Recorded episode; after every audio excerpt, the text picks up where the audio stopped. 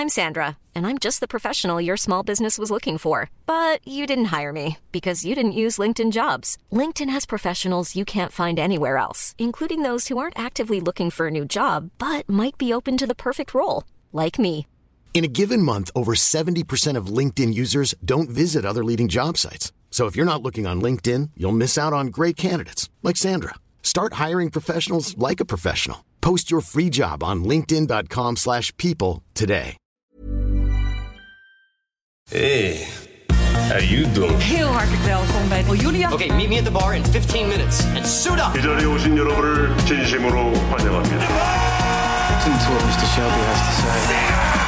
We zijn er weer, Content Wars, je favoriete podcast over de wereld achter de content. Mijn naam is Jelle Maasbach en nog steeds tegenover mij mijn steun en toeverlaat Kirstian van Nieuwenhuizen, formatontwikkelaar. En natuurlijk de man achter pareltjes als That's the Question, tv-makelaar, Singletown en nog heel veel meer moois. En dan is gelijk mijn eerste vraag, ben jij een beetje een gamer? Nou, ik moet je zeggen, ik ben natuurlijk een beetje oude lul. Dus ik, eh, het is allemaal net na mij gekomen. Toen ik jong was, was het Commodore 64. Dat zeggen jullie niks waarschijnlijk. Daar had je een paar spelletjes op. Eh, maar de echte, de Game Revolution, dat is vooral mijn zoon geweest. Die heeft een heel lang eh, Call of Duty en zo gespeeld. Uh-huh. Dus ik ben er wel een beetje bekend mee. Maar om te zeggen dat ik zelf heel veel speel, niet echt. En nu luister je Content Wars en denk je, waarom hebben we het over games? Nou, ik zeg dit omdat we het eh, niet alleen over jouw avonturen in zwart-wit gaan hebben, maar over het belang van gaming voor streamers. Wat hebben Netflix, Amazon, Apple en al die andere aan content van games? En we gaan erover praten met iemand die alles weet van games en over streamers en over tech. Hij is presentator, podcastmaker. Hij is de host van All in the Game en presentator van BNR Digitaal. Joe van Buurik, Dankjewel. goed dat je bent. Wat een leuke introductie. Ja, mooi hè? Het is allemaal waar, geloof ik. en het is een heel Zo waar. Af en toe knijp ik mezelf. Oh, doe, doe ik dat allemaal? Ja. Van waar die fascinatie voor games eigenlijk? Poeh, eh, andere werelden. Eh, en me kunnen uiten als een ander personage. Superheld eigenlijk vaak. Dat, dat heb ik voor mezelf een paar jaar geleden ook een beetje zelfpsychologie eh gededuceerd. Ik vind het gewoon mooi om in een andere wereld te zijn. Iemand anders te spelen. De held uithangen met het zwaard. Of juist ook met vrienden. Online vaak. Of op de bank samen gezellig. Of rollenspel met je verloofde? Oh ja, Dat zeker. niet. Ja, we spelen samen games. Ook, ook eh, eh, analoge games trouwens. Dungeons and Dragons. Vind ik ook heel leuk. Is dankzij Stranger Things weer helemaal in zwang geraakt. Dus nee, eigenlijk alles met spellen. Vooral videogames. Omdat het eh, ook... Het is, en het zit altijd op het snijvlak van de innovatie. Dus heel veel dingen. Als je kijkt naar gewoon eh, eh, grafische producties. Zag je eerder bij games opkomen dan bij films. Virtual reality games katalysator geweest. Met AI ga je dat ook zien. Dus voor heel veel technologische innovaties, online trouwens ook, zijn, eh, zijn games eh, de katalysator om het in één keer naar de consument te brengen. Dat vind ik interessant. En wat Games, games en porno. Ook, zeker. Porno. Entertainment. Ja, ja, ja, ik zie jou lachen, Jelle. maar porno Helemaal waar. Porno is ook een voorloper. Die heeft Video, internet, virtual reality. Absoluut, ja. Ik wilde vragen, wat is dan het spel? Maar wat is dan de pornofilm van dit moment? Kirsten van Nieuwhuis, want daar zit jij dus goed in. Jongen, jongen, nou, dat, dat weet ik dan weer net niet. Maar het hele virtual verhaal is natuurlijk, zit iedereen te wachten wanneer gaat dat zich op porno eh, gooien. Want dat, daar gaat natuurlijk een enorme wereld over. Als je virtual porno, en dan zal Joe waarschijnlijk al ongetwijfeld weten dat dat kan. Ik weet het niet uit eigen ervaring, maar ik weet wel dat virtual reality bij uitstek in porno inderdaad een, Ja. eh, een belangrijke uitlaatklep, laat ik zo zeggen, vind. Straks gaan we het hebben over welke streamer eh, het best games inzet. Eerst onze nieuwe rubriek. Dat kan veel beter. Waarbij jij, Kirsten Jan van Nieuwhuizen, je pakt even je speaker erbij, Ja. wekelijks bespreekt welk format veel beter kan. Ja, nou, ik, ik inderdaad, ik, ik kreeg af en toe van waarom ben je, ben je zo lief geworden? Waarom heb je het nooit meer over formats eh, die, die helemaal eh, shit zijn? Ehm, waarom sta, sta je zo weinig op mediacouranten, hoorden we ook eh, recently. Dus we gaan weer wat, wat kritischer worden op eh, formats waarvan wij denken van dat, dat moet echt wel beter kunnen. Ehm, althans, ehm, ik probeer denk ik bij sommige formats uit te leggen waarom het niet werkt. En in dit geval dan ook proberen om aan te geven wat misschien beter kan.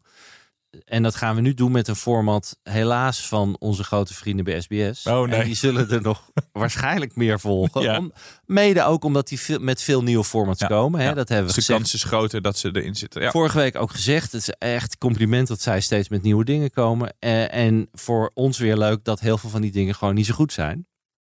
Nou, eh, waar gaan we als eerste mee beginnen? Dat is de wereldhit tot nu toe, eh, Not Ministars.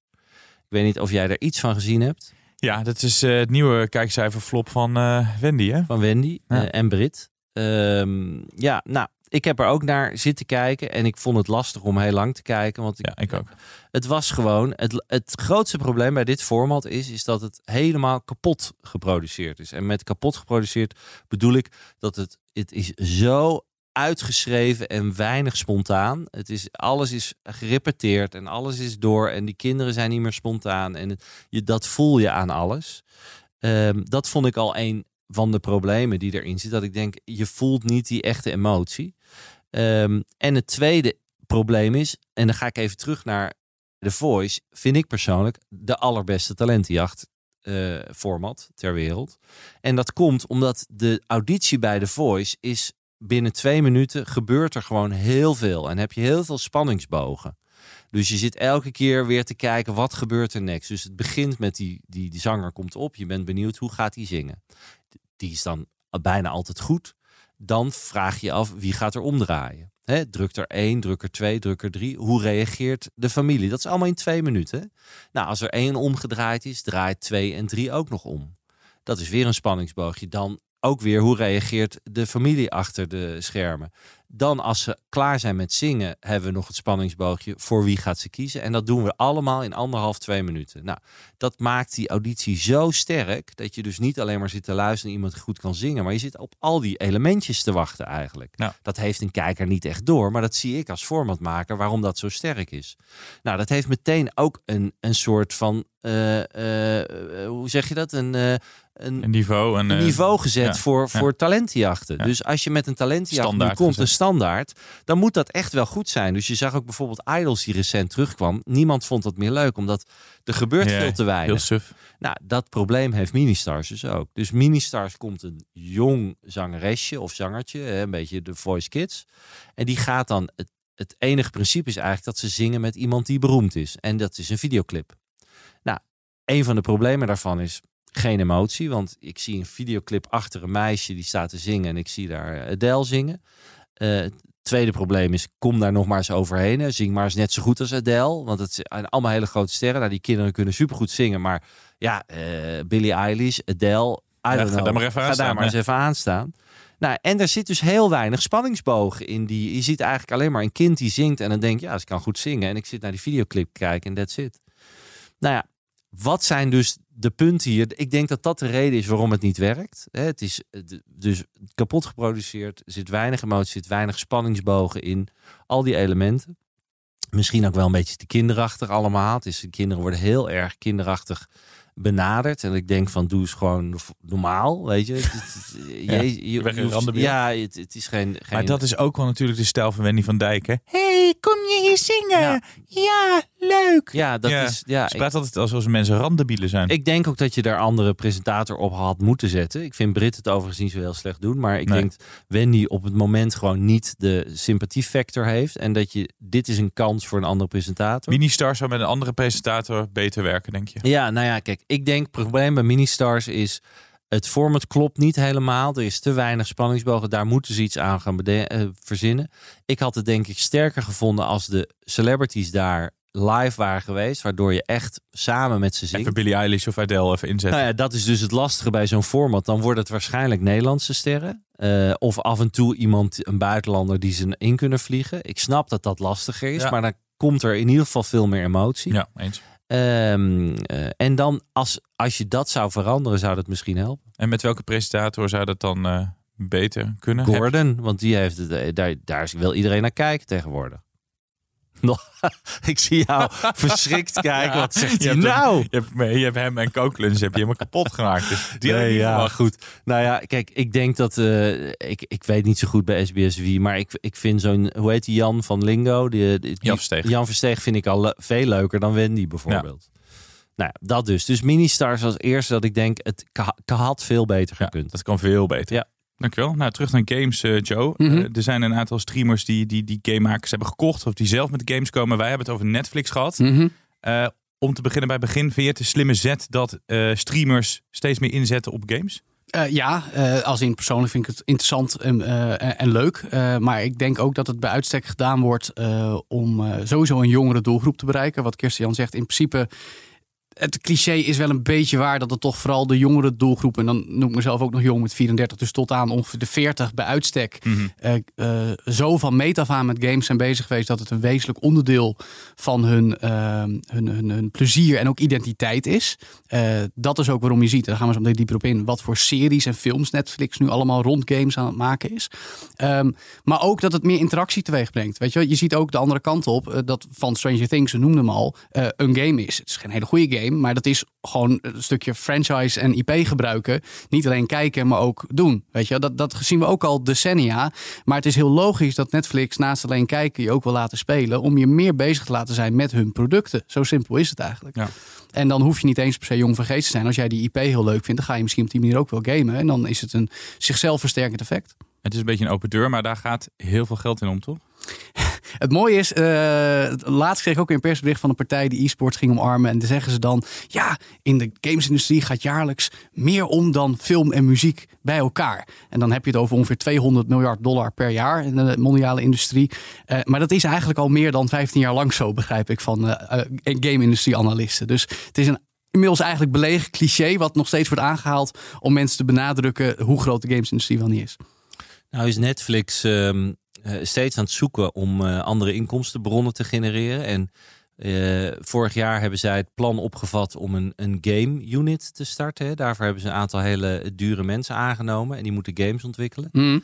Ehm, jij gaf zelf al aan, er zijn een aantal hele grote merken bij eh, Netflix. Stranger Things, eh Casa de Papel. Ja. Eh, wat overigens las ik niet helemaal van Netflix is. Geen Netflix Nee, het is original. aangekocht en de, de latere seizoenen zijn bijvoorbeeld met Ja. Netflix Ja. besteld. Ja, Ja, precies. Dus ehm, daar willen ze verder natuurlijk op monetizen. Maar hoe lang denk je dat het gaat duren dat ze een beetje redelijke game kunnen creëren? Want dat is vaak een, een, een proces van jaren natuurlijk. Ja, zeker. Dit kun je alleen maar doen als je het echt voor de lange termijn gaat doen. Dus niet op zijn Googles. We zagen het letterlijk met Google Stadia nog misgaan. Want die kwamen een paar jaar geleden met een game streaming service. Cloud gaming. Gaan we straks ook toelichten. En daar haalden ze onlangs alweer de stekker uit. Omdat ze het niet zagen zitten. Nu is dat ook wel een beetje Google eigen. Maar Netflix heeft eh, inmiddels volgens mij al zes studio's gekocht. Die games maken. Eh, eigenlijk allemaal kleine of middelgrote eh, studio's. Ook geen hele bekende. Maar wel eh, sommige die echt wel games hebben gemaakt. Die bij liefhebbers best wel goed geland zijn. Eh, ik kan je namen noemen, maar die zeggen hier niks. Maar dat gebeurt al. Het zijn dan ook vooral spelletjes voor op de smartphone eigenlijk tot nu toe. Maar de vraag is of ze op een gegeven moment ook voor de spelcomputer games gaan maken. Om, ja, dat is dan niet hun eigen platform. Maar wel ook mensen die een PlayStation of een Xbox hebben te bereiken. En met IP's in aanraking te brengen. Ehm, en dat is nou het meest interessant. Ik noem de cloud gaming van Google. Netflix zit op je smartphone, op je smart TV, op je andere smart devices. Of je ook die games zou kunnen streamen vanuit de Netflix app. Want nu is het nog zo dat jij, je hebt een Netflix abonnement. Dan kun jij op je smartphone games downloaden omdat je een Netflix account hebt. Maar het is eigenlijk nog een stapje uit de Netflix app. Ja. Je wil juist als Netflix, als elk techbedrijf, die mensen in die app engaged houden. Dus dat wordt interessant om te zien. Misschien al dit jaar of ze ook eh, inderdaad games van eigen studio's eh, op grotere schaal gaan uitbrengen. Want nu is het eigenlijk alleen maar deals van games die er al zijn. Die gaan we op die smartphone brengen. Maar dan moet je uit die app. Dus er zijn allerlei sporen die eigenlijk van elkaar aflopen. Of die allemaal naar één punt toe gaan trekken. Dat je in de Netflix app rechtstreeks nieuwe games kan gaan spelen. Doet Netflix het ook het beste als je het vergelijkt met die andere streamers?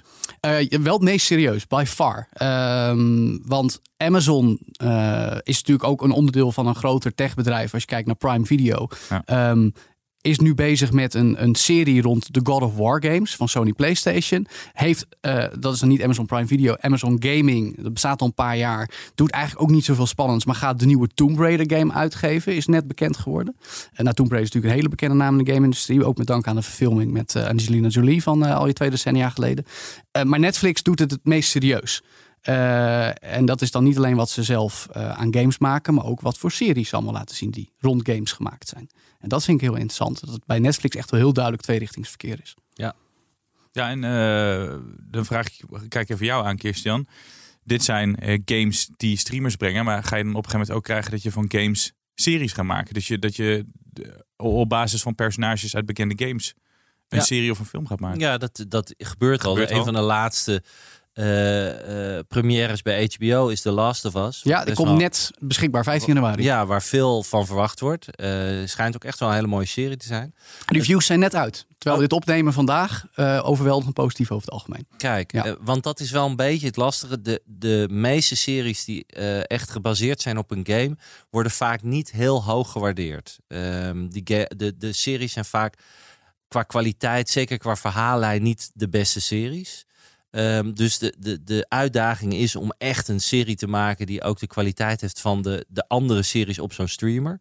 En daar lopen ze een beetje in achter. Ja. Ehm de Last of Us zou daarin wel een verandering kunnen zijn. Want wat ik daarvan gezien heb tot nu toe, vond ik ook echt goed eruit zien. Ja. Ja, ik, ik wil het een beetje bestrijden, want ik denk dat je wel het onderscheid hebt tussen speelseries en animatieseries. Ja. Ehm, er zijn, eh, de grap is, als je zegt inderdaad eh, over het algemeen qua series niet hele goede voorbeelden. Ik heb al moeite om er één te bedenken. De enige uit recente jaren die ik kan bedenken is The Witcher. Maar dat was eigenlijk een serie gebaseerd op de boeken. En van die boeken zijn eerst games gemaakt en vervolgens een serie. Maar feitelijk is die serie gebaseerd op de boeken, maar wel heel groot succes voor Netflix. Groot geweest. succes en zag er ook best goed uit. Ja. Dus daarin eh, heb je inderdaad mij eh, goed ik- sorry. weersproken. Nee, heb gelijk, ik, Ja. ik heb wel bijvoorbeeld films. eh, ik was fan van het spel Hitman. Die Ja. film vond ik echt dramatisch. Met Timothy Olyphant. ja, en, Ja, en eh, eh, Angelina Jolie en Lara Croft was natuurlijk Tomb Raider was dan wel weer vet. Ja, maar was geen goede film. Nee, vond ik ook geen goede film. Nee. Was misschien leuk om naar Lara Croft te kijken. Ja. Maar eh, ehm, ja, het de ene keer is wel goed, de andere keer is niet goed. Nee, maar het punt is dat juist animatieseries die de afgelopen jaren verschenen zijn wel succesvol zijn geweest. Arcane is gebaseerd op League of Legends op Netflix.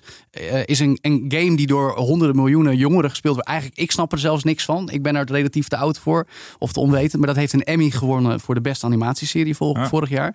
Castlevania is notabene een oude game franchise. Die moet jou nog wel wat zeggen, Kerstian. Want het komt wel uit de jaren 80, het originele Nintendo. Eh, daar is ook een, eh, een, een, een vier seizoenen serie van geweest. Waar ook nu een, een nieuw of een vervolg op komt. Die vond ik erg gaaf. Eh, en Cyberpunk Edge Runners. Cyberpunk is ook een game van dezelfde maker als de The Witcher games. Eh, heeft een Japanse animatieserie op Netflix gekregen. Afgelopen september kwam die uit. Ook behoorlijk succesvol. Eh, dus juist in de animatiehoek is ook logisch. Want het ligt wat dichter bij Ja. elkaar. En een speelserie is toch wat lastiger. Met The Last of Us, ja, wat je zegt, helemaal terecht hoor. Ik ben ook heel erg benieuwd of dat dan wel aanslaat. De kritieken zeggen in ieder geval wel. Dit is bij een serie van ook mensen die niks met games hebben. Maar die dan toch dat gaan kijken, die dat ook kunnen waarderen. En dat is denk ik, als ik jou aankijk, de sleutel tot succes. Om, om die game IP's ook in serie of filmvorm eh, breder te laten landen. Ja. En dat ook de, de gamemakers daar Ja. weer van profiteren. Ja, kijk, het lastige met, met goede series is dat, dat het vaak gaat om characterontwikkeling. En bij eh, heel veel games gaat het natuurlijk om actie. En eh, een, een serie waar bijna alleen maar actie is, is, is lastig. Dat, dat om lastig om dat echt goed te maken, zou ik maar zeggen. Je hebt er ook daar uitzonderingen op. Hè. Kijk, Mission Impossible en de, de James Bonds van deze wereld. GoldenEye 007 blijft Ja. een legendarische videogame Ja. gebaseerd op een film. Maar dat zijn natuurlijk ook, ook films of series die honderden miljoenen kosten. En de vraag is natuurlijk, willen ze dat er aan uit gaan geven Ja. voor zo'n serie? Maar goed, eh, ja, je ziet het steeds meer in elkaar overlopen. En er gaat zoveel geld in om in beide werelden... dat, dat het wel normaal is dat ze daar verder in gaan eh, experimenteren. En stel nou dat zo'n eh, maatschappij naar jou toe komt en zegt: Wij willen een serie, ik zeg maar wat, over Candy Crush of Halo. Oeh, dat vind kan ik jij dan Halo bestaat al trouwens. Ja? Oh, Ja. Nou, ik ben wel blij dat we het eh Ja, Game hier hebben. Op, Parama- Paramount Plus, dus in Oh, Nederland te zien via Sky Showtime. Maar Candy Crush vind ik In mijn idee. defense, ik heb Paramount, eh, dat heb ik dan niet. Nee. Maar het, met, met een spel waar, hè, waar- nog geen serie van is. En ze eh, komen naar je toe. Ze zeggen, nou, het spel is mega populair. Honderden miljoenen mensen spelen het. Maar we willen een serie van maken.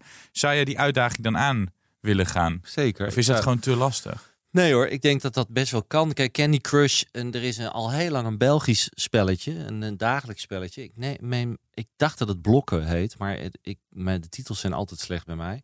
Eh, waarin dat principetje is dat je steeds iets weg moet halen en dat het dan maar naar beneden valt.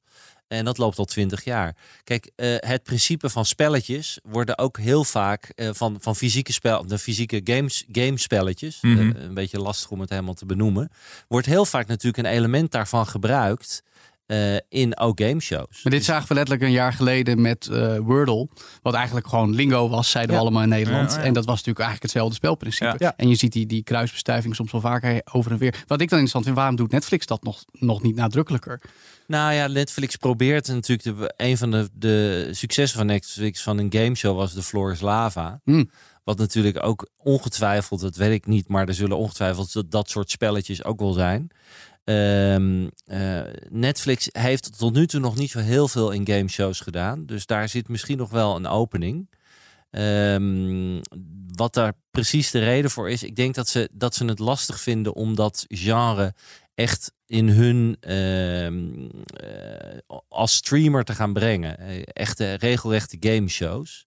Omdat er toch relatief eh, qua streamer, streamkijker gaat niet echt voor gameshows naar streamers toe. Maar dat kan natuurlijk veranderen als je een keer een hitshow hebt. Ik denk dat het ook wel een beetje eh, concurrentie van eh, Twitch is. Als platform waarop games gestreamd worden. Als in games die gespeeld worden door mensen. En soms ook wel andere activiteiten. Maar Twitch is van Amazon, first and foremost. Waarop mensen livestreamen hoe zij een game spelen. En ik denk dat veel... En, en ik, ik kijk eigenlijk ook weinig op Twitch hoor. Ik heb van tijd tijd wel eens meegewerkt aan een livestream daarop. Of, of heel soms kijk ik er even kort op. Maar de gamers die willen kijken naar hoe een spel gespeeld wordt. En dat is dan toch vaak een videogame. En ook dat hun favoriete streamer dat doet. eh, die kijken op Twitch daarnaar. En die zullen misschien dat Netflix op een gegeven moment het op zijn heupen krijgt. En denkt van nou, we gaan daar de strijd mee aan. Hoewel Twitch het ook weer niet heel makkelijk heeft. Want ook daar moet natuurlijk geld verdiend worden. En, en, kan het volgens mij nog niet altijd helemaal uit.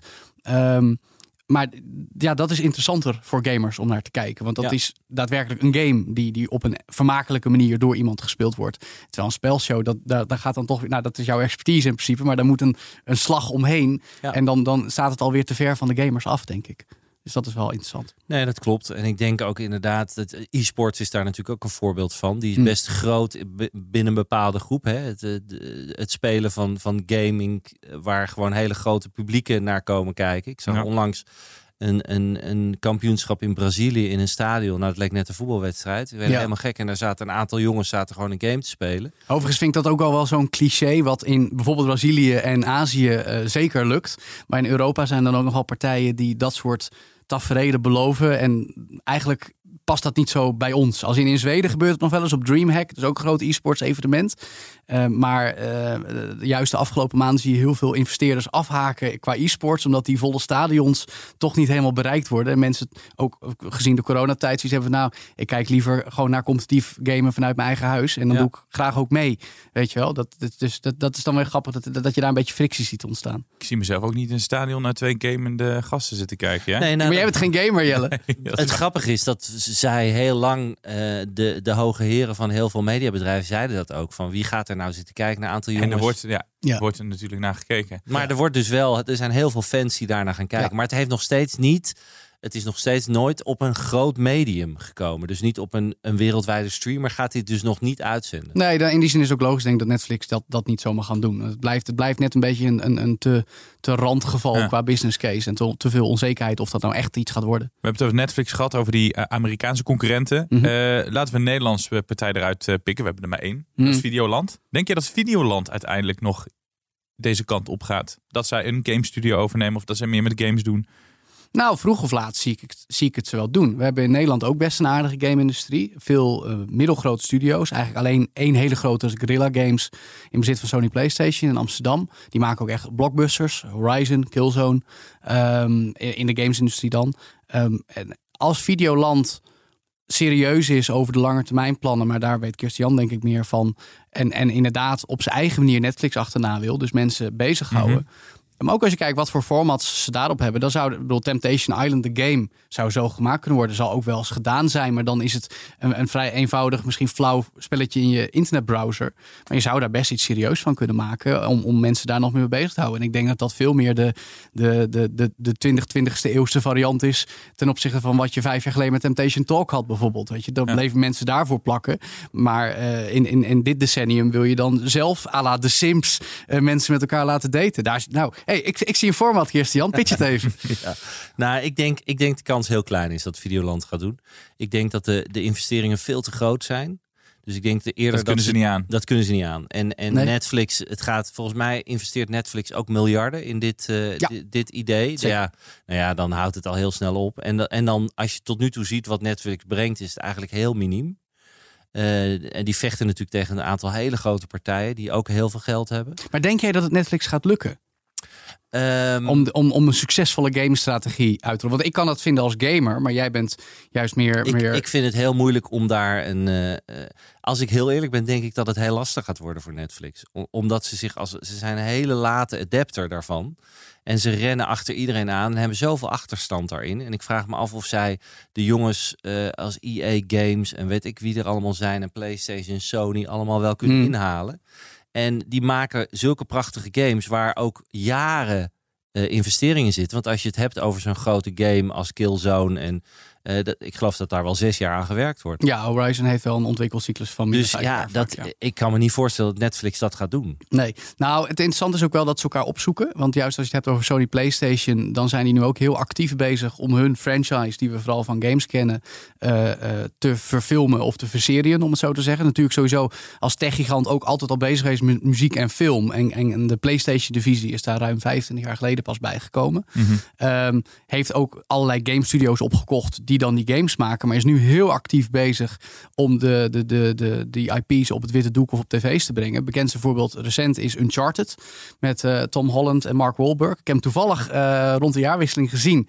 Vreselijk matige film. Ja, nou, daar maar wel weer. vermakelijk. Ja, nou ja, maar dat is het lastige. Het is altijd, het is, een, een het is vermakelijk, maar het is nooit. Het is net zegt, niet. nee, het is altijd net niet. Nee, en van de racegame Gran Turismo is dan nu net een trailer uitgekomen. Dat gaan ze notabene baseren op de marketingcampagne rond e-sports. Rond die game Gran Turismo. Dus het was een racespel. En in plaats van dat ze dan à la cars iets gaan doen.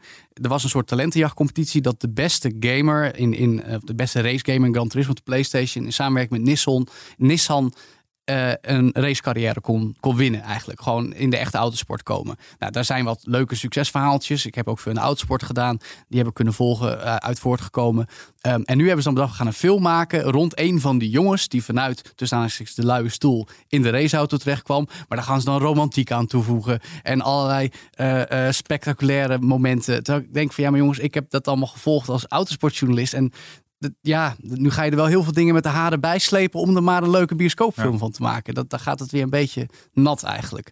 Dus dat houdt het ook lastig in de toekomst om, om hier eh, mooie producties uit, eh, uit te halen. Ja, overigens, dat vergeet ik nu haast. Bij Netflix is een serie rond Horizon in de maak van Guerrilla Games. Dus dat gaat nog wel een tijdje duren. Dat is nog eh pre-productie volgens mij. Maar daar weten ze elkaar dus ook te vinden. En juist Sony PlayStation, nou parkeer dus Horizon bij Netflix, God of War bij Amazon eh, en Last of Us bij HBO Max. Dus Ja. Sony PlayStation is lekker op verschillende streamers paarden aan het wedden. Ik denk ook dat dat de toekomst is. Dat steeds meer dat soort bedrijven gewoon gaan samenwerken. En allebei eh, hun eigen expertise gebruiken. Waardoor ze niet zoveel hoeven te investeren. Ehm, en op die manier gewoon de, de taart samen verdelen. Want er is natuurlijk wel wat te, te verdelen. Als jij een hit hebt op een streamer waarbij je een groot deel van die fans, die gamefans, kan pakken. Ja, dan heb je het meteen over een heel groot kijkerspotentieel. Maar jij zei net in het begin, jij bent geen gamer, je hebt een gamende zoon. Heb je dan niet als je zo'n serie zoals The Witcher ziet, dat je denkt, goh, dat ziet er eigenlijk wel gaaf uit. En dat ga ik aan mijn zoon aanbevelen, we gaan samen spelen. Het effect dat ze misschien bij Netflix zouden beogen, eh, komt dat bij jou aan? Of heb je nou, leuk serie en dat was het dan? Nou ja, kijk, mijn, mijn zoon is inmiddels gestopt met gamen. Die heeft een tijdje gegamed en die werd er niet zo blij van. Die hoorde ik dan af en toe enorm vloeken als hij weer verloren had. Dus die, die werd er niet het leukste, leukste mens van, van Call of Duty spelen. Minder gamen dus. Dus eh, die is er op een gegeven moment. Ik, ik zou me best kunnen voorstellen dat dat een, eh, een gevolg is. Maar dan nog steeds, dat is, ik kan me niet voorstellen dat dat hele grote aantallen zijn. Grap is dat bij Cyberpunk Edge Runners, die Japanse animatieserie, dat wel gebeurde. Het was een game die al eh, bijna twee jaar uit was, maar met heel veel bugs gelanceerd werd. En waar heel veel tijd voor nodig was om hem te fixen. Toen kwam die animatie in september. En toen zagen ze opeens in de aantallen dat die game weer de populairste van allemaal was. Ja. Eh, dus het, het kan wel die aanzuigende Het kan, werking ja. hebben. Nou, ik, Ook mondiaal. Ja, nou, dat, ik geloof best dat dat elkaar kan be- kruisbestuiven. Ik dacht meer dat jij mij, of dat je vroeg van gaan ouders dan met, met jongeren Ja, dat dat, doen? Dat zeker. Ja, ja, ja. Eh, maar ik Nou. geloof zeker dat, dat dat ook het doel is natuurlijk van beide bedrijven. Ja. zou wel leuk eh, audio en tv opleveren als we jou achter een spelcomputer eh, Als je mij hoort. Ga, je, ga je op Twitch livestreamen? Ik zou kijken.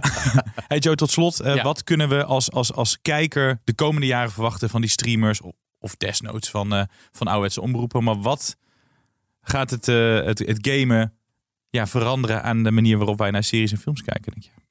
Oeh, dat vind ik een lastige. Ehm, ik denk dat, dat, voor mij is het woord omnichannel beleven van die franchise, dat dat Ja. echt gaat doorzetten. Want zelfs Nintendo, zeg ik erbij, komt met een film rond Super Mario Bros. dit voorjaar. En die hebben we al eens gehad in begin jaren 90. Dat was een drama met Bob Hoskins die Ja, Mario speelde. Heel slechte film. Ook een vreselijke Ja. draak van een, eh, van een productieaanloop heeft dat gehad. Er zijn hele mooie verhalen over te lezen online over hoe moeizaam het was. Maar het gebeurt wel. En Nintendo is ondertussen ook bezig met pretparken. Ehm, nou, we noemen Sony PlayStation, Microsoft met Halo. Eh, ook nog even kort vermeld dat, dat Microsoft al een paar jaar het Netflix-model heeft met Game Pass. Dus gewoon een paar euro per maand betalen voor toegang tot heel veel games. Dus ze zien gewoon wat streamers aan terrein hebben gewonnen in de afgelopen pak een beetje tien jaar. En denken, ja, maar daar moeten wij ook zijn. Want dat vult heel mooi aan wat wij al met games doen. Nogmaals, die omzet, die halen ze al wel. Hoewel een groot deel van de mondiale gamesindustrie omzet komt uit mobiele games hoor.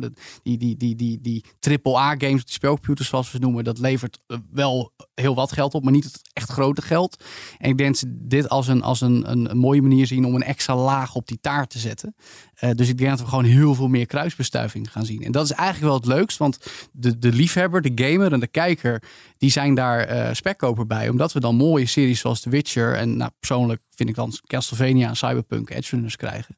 En dat kan alleen maar leuk worden. En af en toe zullen er ook flops bij zitten en dan zeggen we ja, dat was, dat was hem niet, zoals Uncharted. Absoluut. Eh, Ja. Maar ik hoop op eh, veel kwaliteit. Zou het hier werken? Lisette van Diepen hier elke week om een format te bespreken van buiten de landsgrens. En we gaan het nu, Kirsten Jan, dit keer iets anders doen. Jij Ja. gaat het orakel zelf bevragen. Ik ga het orakel Lisette bevragen. Nou, Nou, kom op. ja, we gaan het eens eh, één keer anders doen. En dat is namelijk omdat ik zat met een vraag. Er zijn soms formats waarvan je denkt, waarom worden die nou niet internationaal verkocht? En dan eh, zeker Nederlands formats. Ik heb het lang gehad met de Keuringsdienst van Waarde. Die ik heb ik in Cannes regelmatig ook bij eh, buitenlandse contacten geroepen. Jongens, dit is echt een leuk programma. Is geloof ik maar naar één land gegaan. Ik dacht even naar Engeland. Correct me if I'm wrong, Lisette. Ik dacht Channel 4. Ehm, Ja. Maar er is een ander format wat al meen 20 jaar lang loopt in Nederland. En een van mijn favoriete formats is, zeker toen ik nog jonge kinderen had. En dat is de Taarten van Abel. Werk, prachtig programma. Ja, Onlangs weer een heel mooi seizoen. Eh, fantastisch hoe die, hoe die presentator toch die kinderen elke keer tot de meest ontroerende gesprekken weet te krijgen. Maar volgens mij is de Taarten van Abel nog naar geen enkel ander land eh, verkocht. Waar, hoe kan dat nou, eh Lisette? Wat we, Ja. hoe- als, als jij als formatkoper, waarom wordt dit niet gekocht? nee, dit, hij, dit, is, dit is ook absoluut een van mijn lievelingsformats, in ieder geval uit Nederland. En ehm, er is zelfs een moment geweest dat ik dat heb geprobeerd aan te kopen ooit. En ehm, ja, ik weet niet hoe makkelijk dat hier zo te bespreken is. Maar wat, wat in dat geval ook gewoon gebeurde, was dat ik eh, naar een partij moest om die rechten eh, aan te kopen. En die mensen waren gewoon heel veel eisend. En dat mag natuurlijk, want eh, het is een bijzonder format.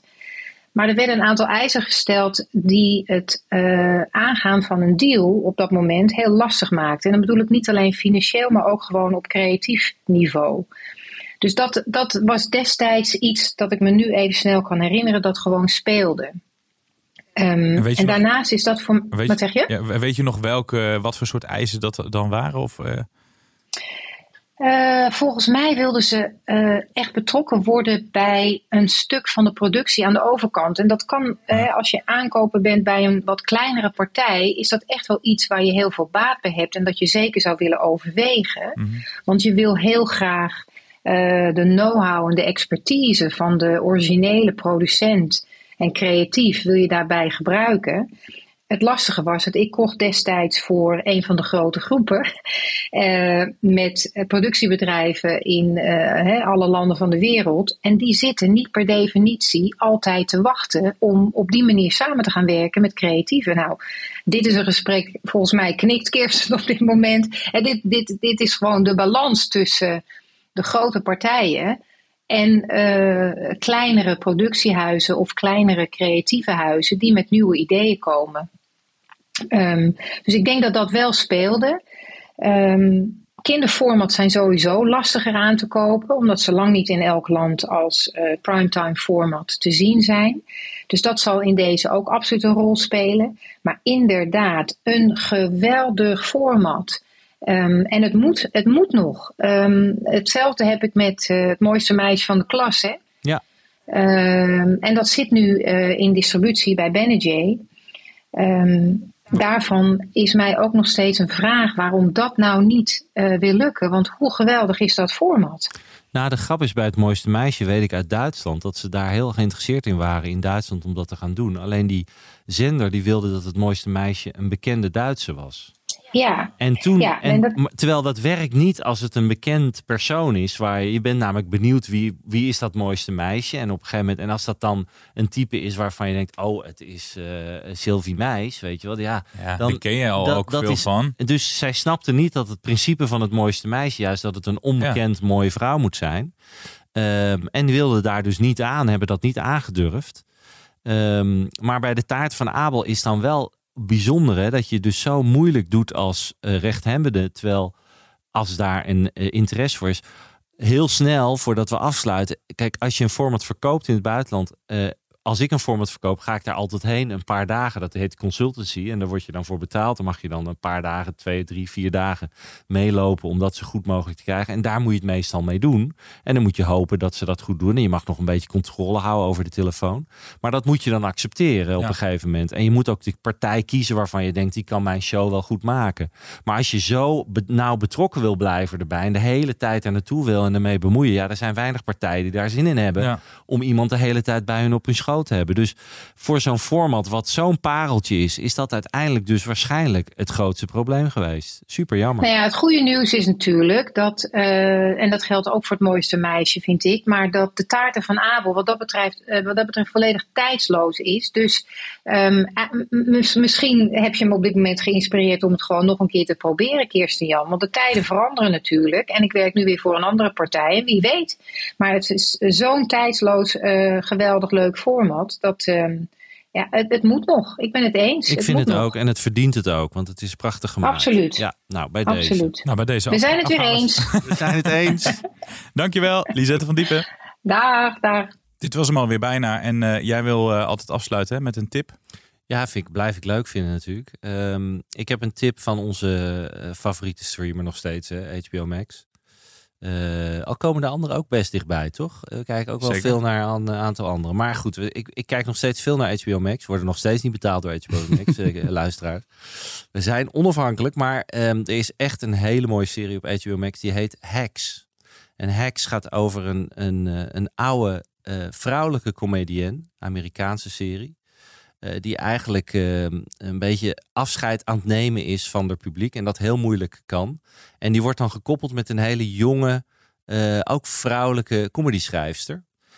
en het is een fantastische rol van die vrouw, die oudere com comedienne. Dat, dat is Jane Smart. En die kennen kijkers misschien uit de andere hele goede serie van HBO Max, Mayor of Easttown. Um, en die jongere speelster is Hannah uh, Einbinder. En het is een ontzettend leuke serie. Het is humor, uh, het is heel goed geschreven. Het, het geeft je een kijkje achter die comedywereld. Hoe dat werkt in Vegas als ze daar staat. Want ze is nog steeds heel groot. Ze woont in een gigantisch huis. In haar eentje. En het is ook ontroerend. Het is een, een heel mooie serie. Drie seizoenen, althans twee seizoenen. Derde seizoen komt eraan. Um, echt wel een aanrader. Hex op HBO Max. Gaan we kijken en dan gaan we nu echt Joe van Buurik bedanken dat hij hier was. Graag Wil je meer van hem horen? Luister dan eens naar de podcast All in the Game. En volgende week dan zijn we er weer met heel veel mooie dingen.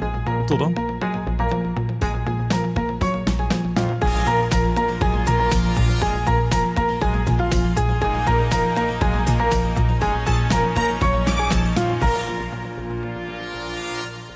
Ben jij content met deze content? Vergeet je dan niet te abonneren op Content Wars.